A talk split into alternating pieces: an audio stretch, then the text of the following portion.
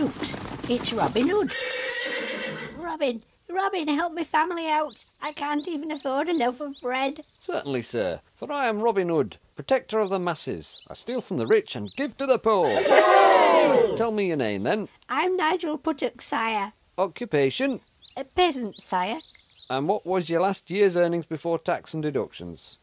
I, I don't rightly know, sire. Is it important? It's very important. Can't just give it away to anybody who says they're poor. What kind of system would that be? It would be open to abuse left, right, and centre. But, sire, I haven't eaten in days. Well, you say that, but how do I know for sure? That's why we have these forms. Process, procedure, very important in an operation like this. Now take this and fill it out and make an appointment with the department. But, sire, I can't read or write. I can't fill out a form. Well, that may be your downfall, my good man. Try phoning the number on the back. Eh? Now, if you'll excuse me, I have to get back to the office and do officey things. Listeners may also like to know that as part of our all inclusive policy, this programme is available online, on Freeview, on demand, and on Braille Papyrus for blind Egyptologists. And you know, I love the rich, almost black colour in this ring. Yes, it is a stunning gemstone colour, and set against that white gold it's the perfect engagement gift. Just 78 of these left now, so get dialing if you don't want to miss out on an absolute bargain at 12.99. So, Charmaine, this stone is so unique. Uh, it is, yes. What is it? Amazonite? Tanzanite? No, it's a new gemstone to the market. In fact, it's called um, Marmite, which I'm told is very difficult to mine. Really? The Cats Protection League needs your help now. For just $2 a month, we can make sure your precious little ball of fluff comes to no harm. That's just $2 a month to the Cats Protection League for complete peace of mind. But we can't be responsible for what might happen to Mr. Sniffy. And we're looking now at John Musgrove lining up the cue to put away the black for a grand prize of £225,000. And the silence is culpable. Uh, I think you'll find, John, that uh, that's palpable.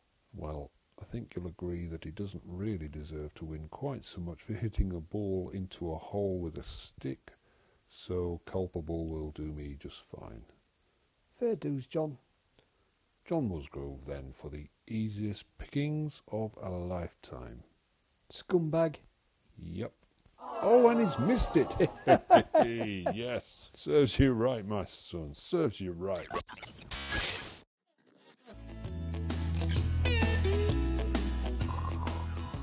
So, Mr. Presley. Not actually dead then, eh? I can usually tell. Except in your case, I had to check the uh, dental records. Mm-hmm. You'll understand about records, I expect. now, undisputed key of rock and roll, I understand. Mm-hmm. Good. Mm-hmm. You'll be needing a gold crown then. Hold still. I, uh, I, I went to see Gracelands with the missus actually. Uh, mm-hmm. Didn't like the look of the plaque though. Mm-hmm. Nearly done. Mm-hmm. You may have to go easy on the cakes for a while. Okay, I think you can rinse out now. Thank you very much. And to join us now at the British Fishermen's Evolutionary Competition as contestant number nine takes the judge's question. Hello, mate. Have you caught anything?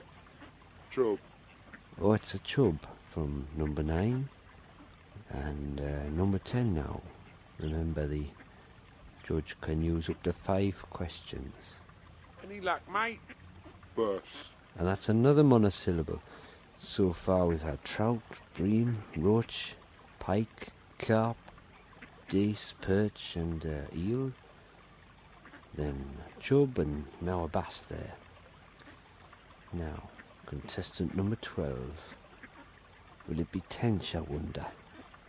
These judges are looking for something more than a single syllable, which you wouldn't really expect, since the earliest prehistoric sludge, the hunter-gatherer fishman has been reluctant to utter more than a single grumpy syllable, but now it's the turn of Rod Briggs.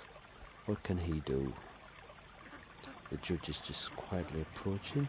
What do you call, mate? Oh, is he going for it?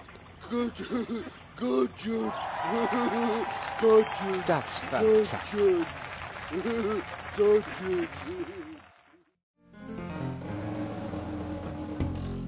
Hello, I'm joined in the studio today by something of a national treasure.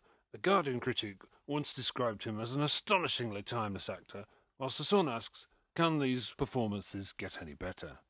He is the iconic Radio 4 Archer's child actor Jimmy Kidd. Jimmy, welcome to the studio. Thank you.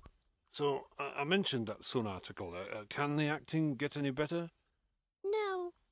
Now, you, you've played a variety of roles in The Archers, even playing multiple characters in one memorable episode when you were both or all of David and Ruth's children. I forget how many there are on.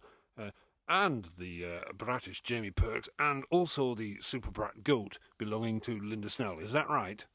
Yes. Of course, as always, the danger of playing such crucial roles is that you become typecast as the perfect monosyllabic archer's child recorded in some other, may I say, inferior acoustic location, and edited in to make the listener wish they too had children who never butted into conversations pestering for the latest Nintendo.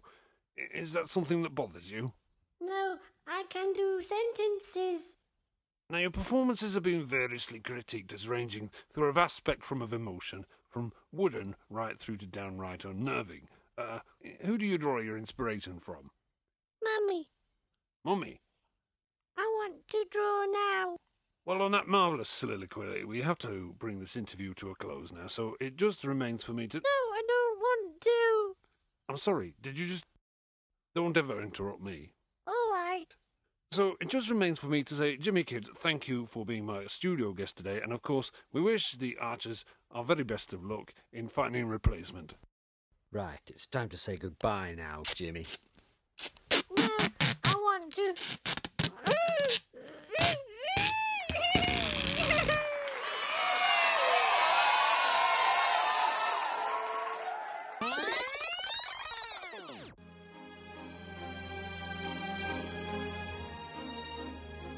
Clarissa, I've got something to say. I don't think it's really working out between us, do you? I mean, we've been together for quite a while, and I just think, well, to be quite honest, I find you a bit, well, boring. How am I boring? George, what do you mean? Well, it's just, well, you never seem to show any kind of emotion. Flip. You can talk, mister. I happen to be a very passionate woman. Passionate. Yes. I get about as much passion from you as I do from a fridge freezer. There you go then. What is your problem? Well, it's just, well, take last week when we went to the salsa class. I love salsa. But you don't. You don't even express it in your voice. Oh, and like you do, I suppose. I'm telling you, I really, really, really love salsa. I have the hottest Latino blood imaginable. Yeah, maybe, but But, what? You think I'm a crappy dancer? no. What then? Oh, I get it. You fancy that new girl with the red shoes. It's got nothing to do with the shoes. Well, what then? Well, it's your voice. It gets on my nerves. Ah ha ha ah ha ah ha sniff sniff sniff boo hoo boo ah ha hoo sniff. How can you say such a horrible thing? I'm sorry. It's just I need a change. Oh, like you're kinda sexy, babe. Is that it? Hey, hey, Reuven, baby.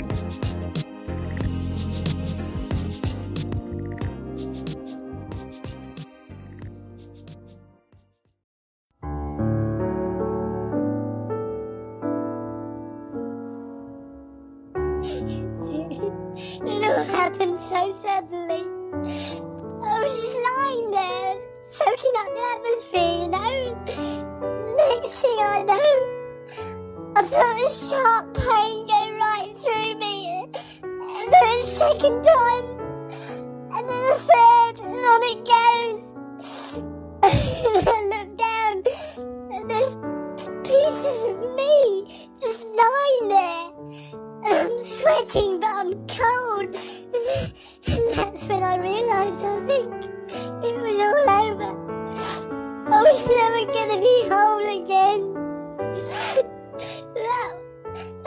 Day I died.